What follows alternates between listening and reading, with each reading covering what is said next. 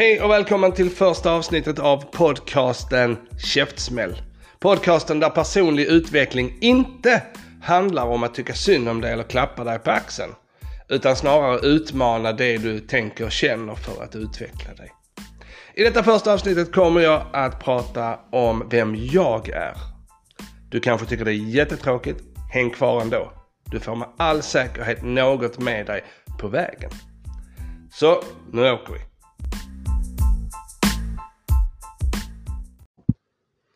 Välkommen hit.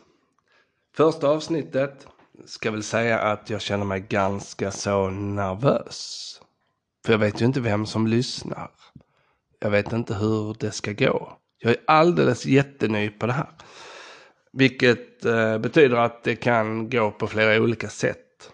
Antingen går det åt skogen eller så går det jättebra. Eller så får jag massor med skäll för att jag gör fel. Men det är ju ingen fara. Det är ju ingenting som jag dör av. Vem är då jag? Denna podcast yngling höll jag på att säga. Jag är en man i mina bästa år, född 1976 i lilla, lilla staden Ystad. Under hela min uppväxt så eh, präglades den av oro, skulle jag nog vilja säga. Jag växte upp med en mamma som var sjuk redan innan jag föddes. Hade cancer, var blind efter en trafikolycka. Åkte jojo mellan hemmet och sjukhuset. Neurokirurgen i Lund brukar jag säga är mitt andra hem. Eh, och det sätter sina spår i ett barn. När helt plötsligt det som ska vara din trygghet rycks ifrån och du vet inte om vederbörande kommer tillbaka. Men det gav mig också så hemskt mycket mer. Det gav mig eh, empati, kärlek, eh, förståelsen för att saker kan ta slut när som helst så att det är bättre att göra det nu än att skjuta det på morgondagen. När eh, jag var 21 år och hade bott hemifrån i några år, hade lämnat stan, så ringer telefonen en sen kväll. Det är min eh, mammas nya man som säger att jag måste komma och hämta dig för eh, mamma är på sjukhuset. Redan där visste jag att nu var det dags. Nu var det dags att säga hejdå en sista gång. Till hon som alltid hade funnits där för mig när jag behövde det. Jag väntade i en timma på att han skulle komma och hämta mig. Jag bodde åtta mil ifrån min hemstad. Ehm, det var den längsta timmen i mitt liv, nästan. När jag väl kom in på sjukhuset så inser jag att min mamma kan inte prata. Min största trygghet är redan borta. Jag eh, ansluter till min familj som har samlats runt henne och alla är ju förstås förtvivlade. Ingen vet vad de ska göra. Alla gråter. Eh, det tar lång tid. Hon förändras under tiden vi står där. Hennes hu hud blir slätare. Hennes hår får en annan färg. Hon pratar fortfarande inte. Hon svarar inte när vi pratar med henne. Men när jag informerar henne om att jag och min tjej skulle förlova oss på våran semester ett tag senare så gör hon den sista kraftansträngningen som hon klarar av. Och hennes gutturala läte får jag väl säga att det är, blir då får man gratulera. Det är det sista min mamma säger till mig. När vi står där eh, och hon håller tag i livet som om det vore hennes käraste ägodel. Fast hon har varit här så många gånger och kroppen nu har sagt stopp. Så när min mormor böjer sig ner och säger till henne, det är ingen fara. Jag tar hand om grabbarna. Jag och min bror står där. Då släpper hon taget. Det var hemskt. Jag hade, kunnat, jag hade förberett mig i 21 år på att denna dagen skulle komma men lika väl så var jag inte förberedd. Det går inte att förbereda sig. Det blir en käftsmäll i vilket fall som helst. Det blev så tydligt. Några nätter efter mamma hade gått bort så ligger jag i min säng hemma eh, i min lägenhet. Jag vaknar på natten och sidan om mig står min mamma och tittar på mig. Då frågar jag henne, men är inte du död? Jo, sa hon, jag skulle bara säga hej då. Jag vaknade morgonen efter med ett sånt lugn som jag aldrig någonsin har haft. Om det var en dröm eller om det var något annat, det är inte jag människa att jag svarar på, men eh, det kändes bra i alla fall. Detta var 1997. Um, ehm, samtidigt som mamma gick bort så fick jag en knuta på min underarm. Som man opererade bort på Centralsjukhuset i Kristianstad. Um, det skulle inte vara någon farlig knuta utan man tog bort den. Ett par månader efter mammas bortgång så eh, kom de tillbaka. Den knutan och 13 till i överarmen. Då visade det sig att jag hade också fått cancer. Ännu en prövning i detta fantastiska liv som formade mig. Det enda som var, fanns att göra var ju operation och sen var det cellgifter och strålbehandling. Um, cellgifter är fantastiskt vidrigt. Det är något ibland det vidrigaste jag varit med om. Jag åkte in på behandling varannan vecka på onsdagen och hem på fredagen. Innan jag påbörjade behandling så såg jag till att äta en stadig måltid. För jag visste att jag kommer inte att kunna äta på tre dagar. För jag kommer att kräkas konstant i tre hela jävla dagar. Där någonstans så, så, bestämde jag mig för att jag ska inte tycka synd om mig själv. För att jag har blivit drabbad av detta. Det finns så många andra runt mig som tycker synd om mig så att jag väljer att inte tycka synd om mig. Jag väljer att fokusera på att bli bättre. Att bli friskare. Att gripa varje stund. Efter varje behandlingsrunda så fick jag för mig att jag skulle gå ut och sätta mig på en motionscykel som stod ute i den långa nersläckta korridoren på sjukhuset i Lund. Jag cyklade allt vad jag kunde i fem minuter. Och sen gick jag tio varv i korridoren. För jag hade fått någon idé för mig att om jag rör mig, om jag motionerar här och nu så kommer jag att driva mitt hjärta, vilket pumpar mitt blod hårdare, vilket centrifugerar mitt blod snabbare och gör sig av med cellgifterna snabbare. Jag har inte en aning om om det funkade, men jag gjorde det. Och jag mådde bättre. Som all säkerhet så någonstans eh, fungerade det. En av nackdelarna med att få cellgifter är att alla celler dör. Hela, hela kroppen vänder sig ut och in och tänker att det här är ju inte bra. Um, man blir steril, man kan inte få barn. Vilket blev en oerhörd sorg. För i hela mitt liv så hade jag drömt om en stor härlig familj Där barnen är lyckliga och springer runt på en våt ängsmark och, och jagar citronfjärilar. Um, och nu stod jag här. Med en nål i armen, påse med gift i en droppställning och inser att nej, det där kommer nog inte hända.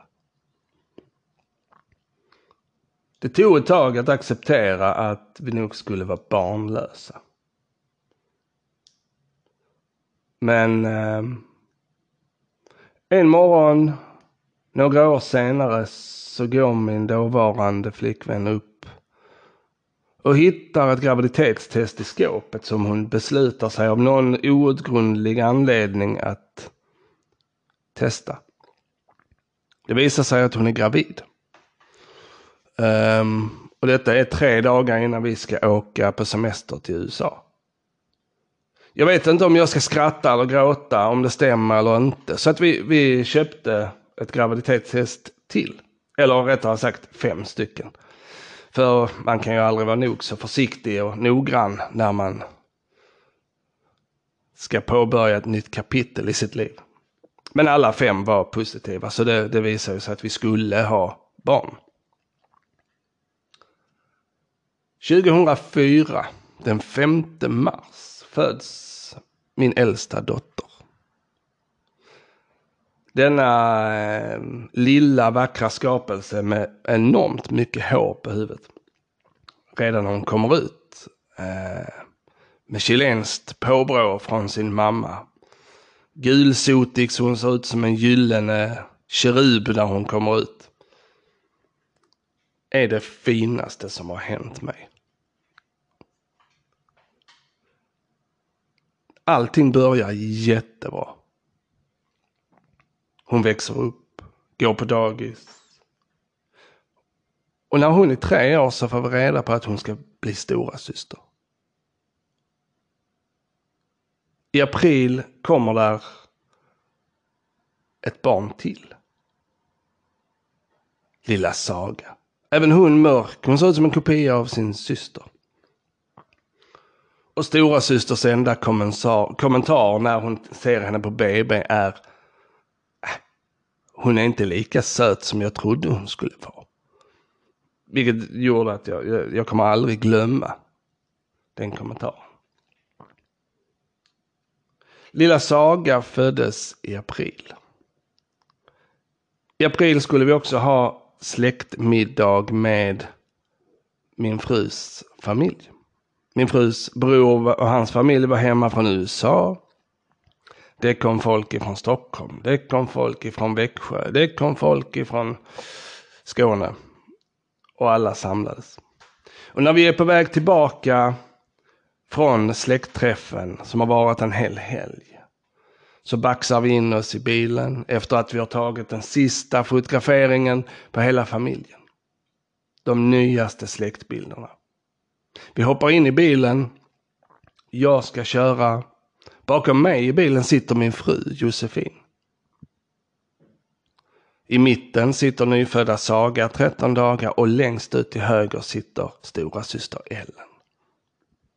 Ellen passar på att ta av sig sina leggings, sina vita leggings för hon är varm. I sin vita klänning. Saga har på sig en vit body och ligger i sin bakåtvända barnstol och sover. Vi börjar köra ifrån Växjö och ska mot Kristianstad. En resa som tar ungefär två timmar. Efter en timme så händer någonting. Det går inte att styra bilen. Jag kan inte styra bilen. Så i 90 kilometer i timmen så brakar vi rakt in i ett träd. Trädet träffar på höger blinkers vilket föranleder att bilen snurrar sig runt trädet. Det sista jag hör min fru säga är det brinner, det brinner hos Ellen.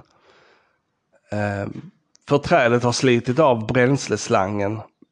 Så det har kommit bränsle på katalysatorn som var jättevarm. Så det har börjat brinna. Jag sitter fast med benen under instrumentpanelen och försöker slå sönder glasrutan, sidorutan på bilen med armbågen. Det är inte helt enkelt. Det gör väldigt ont i armbågen. Kan jag ju säga. Jag tittar bak och ser hur Ellen skriker eh, inuti lågorna. Jag eh, får ut en fot och sätter upp den på instrumentpanelen på vår Renault Megane Scenic. Jag pressar med all min kraft hela min kropp bakåt samtidigt som jag roterar och tar tag i Ellen. De andra hör jag inte. Josefin har tystnat och Saga låter inte.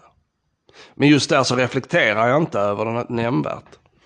Utan jag står och rycker i min äldsta dotter och förstår inte varför hon inte lossnar ifrån bilbarnstolen. Jag har glömt att knäppa upp bältet. Till slut så lossnar hon och det visar sig senare att med min kraft så har jag brutit hennes lårben så att jag kan vika henne under bältet och få ut henne. Jag kommer ut utanför bilen på stapplande ben och håller mitt brinnandes barn som skriker av smärta och rädsla. Man säger att ett bränt barn luktar illa och jag kan bara bekräfta att så är fallet. Det är en doft och en situation som jag aldrig kommer glömma. Jag kommer alltid att bära med mig det. Det gör att så fort jag blundar så kan jag sätta mig just där och då i den situationen.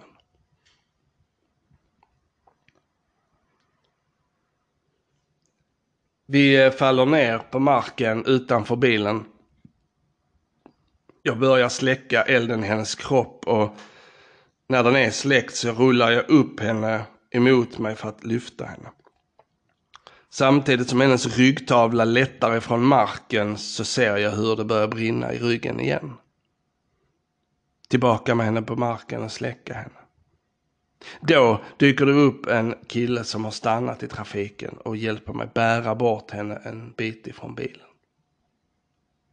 Nu är det 2500 grader ungefär i bilen. Lågorna står flera meter höga och jag hör ingenting där inifrån. Tydligen så hade jag rest mig och varit på väg in i bilen igen. Men en eh, förbipasserande slet ner mig i gräsmattan och informerade mig ganska tydligt att eh, det är för sent. Jag har ingen tidsuppfattning om hur länge vi satt i bilen men jag har fått för mig att ungefär 45 minuter tog det innan eh, ambulansen var på plats. Ellen eh, låg i respirator när vi sågs nästa gång. Hon hade gått upp 15 kilo i vätska för man hade tryckt in så mycket vätska i kroppen på henne så att hon skulle svalna. När du bränner dig så försöker kroppen kompensera värmen utifrån med att kyla inifrån. Vilket gör att du kan hamna i en köldchock eller hypotermi. Jag känner inte igen min dotter. Ehm, men här började en kamp. En kamp för överlevnad. Vi började kampen med Ellen i respirator. Varje dag, varje kväll, varje natt satt jag vid hennes sida i tio veckor som det tog i respirator. Varannan dag öppnade man upp omläggningen och tvättade henne med en Scotch Brite. Har jag fått för mig i alla fall. Eh, och, och tvål för att tvätta bort ruvor, levrat blod och annat skit som kan hamna i såren. Man gjorde ju detta i narkos givetvis och eh, det är jag hemskt tacksam för. Efter fem veckor så beslutade man sig för att man skulle ändra medicinering på Ellen. Eh, man valde att byta narkosmedel, man valde att byta smärtlindring för att hon inte skulle bli beroende. Det var det jävligaste jag har sett. En eh, fyraåring som tänder av efter fem veckor. Um, som ser sin mamma, sin döda mamma komma in genom dörren och ser monster komma emot henne. Där och då så um, förstod jag att eh, Ellen har ingen uppfattning om tid. Så jag valde att åka ner till Ystad till Ellens mormor och morfar. Och spendera helgen där. Det var skönt uh, att få träffa min bror. Uh, träffa Ellens mormor och morfar. Min pappa. De hade alla varit uppe och hälsat på såklart. Min pappa och min bror var de första som var på plats på sjukhuset. Men det var skönt att komma därifrån. Det var bara fyra väggar och, och ett evigt vankandes av och an. Jag hade eh, i olyckan eh, brutit handleden och ett par fingrar, men det var det enda som hade hänt med mig. Benen var hela, jag kunde röra mig själv. Men av värmen utifrån, denna varma, varma solhelvete. Som hade passat på att lysa med all sin kraft just denna sommar gav mig mycket ångest. Det kändes som om så fort jag gick ut så flyttades jag tillbaka till olyckan. Men vi klarade det. Efter tio veckor så lämnade vi Linköpings sjukhus och åkte hem till Kristianstad. Där hon skulle fortsätta sin behandling. Vi hann vara på sjukhuset i ett dygn och sen beslutade jag, för Ellen, fyra år, kan inte bestämma. Eh, då beslutade jag mig för att vi skulle flytta hem till vårt egna hus. Våra egna saker. Våra egna minnen. För att återanpassas så snabbt som möjligt. Under en ganska lång tid så var Ellen på sjukhuset varje dag. Hon tränade, hon övade, hon umgicks, hon eh, träffade läkare, hon las om. Man badade henne i narkos för att det inte skulle göra för ont. Jag insåg att jag inte mådde speciellt bra efter detta. Så de senaste 12 åren har jag i princip varit hemma och skapat konst. Jag har skrivit bok. Jag har eh, gjort allt jag kan för att vara hemma med mitt barn och finnas där. Jag har provat att arbeta men inte klarat av det. Och de senaste sex åren så har jag på heltid varit hemma med stöd av fantastiska svenska staten. Vilket har gjort att jag har kunnat återhämta mig. Idag så jobbar jag som coach. Jag jobbar som pedagogisk assistent på en vuxenutbildning. Där jag brinner för att utveckla människors ansvar, insikt och kunskap för att de ska komma ut från utbildningen med så goda förutsättningar som möjligt för att lyckas. Jag har även eh, lyckats att få en biologisk son till. När åtta, när, när åtta, när Ellen var åtta år så eh, fick jag min son. Hans mamma och jag vi eh, levde tillsammans i några år och när han var två år så valde vi att gå delade vägar. Men idag så är vi fortfarande vänner, vi eh, har en god dialog och eh, finns där för varandra om det behövs. Givetvis med barnen i centrum.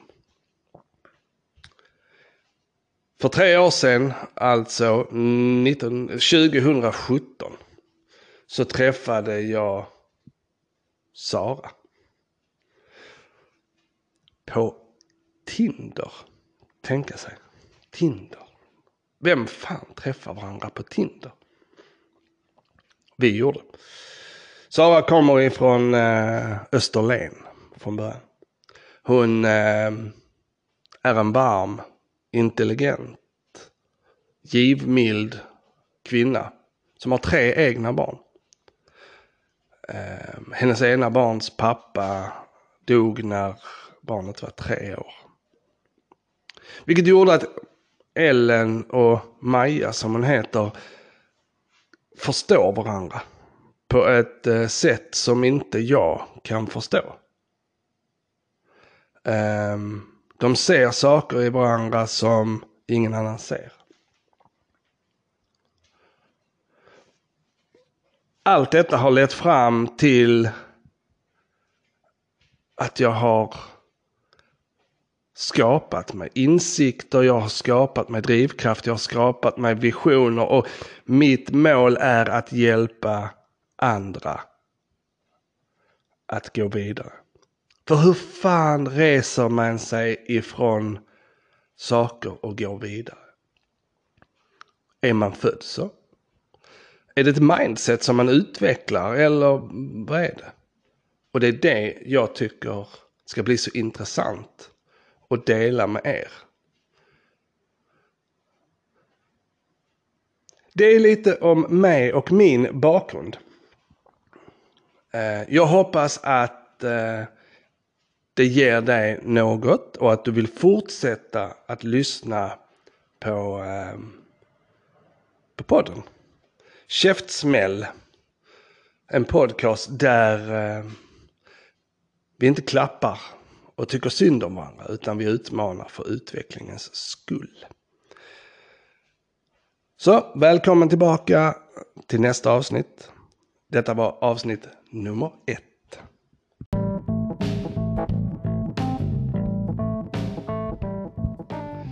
Har du tankar, frågor eller funderingar eller du vill bara hylla mig eller skjuta mig i foten så når du mig på podcast käftsmall, alltså käftsmäll utan prickar, at gmail.com.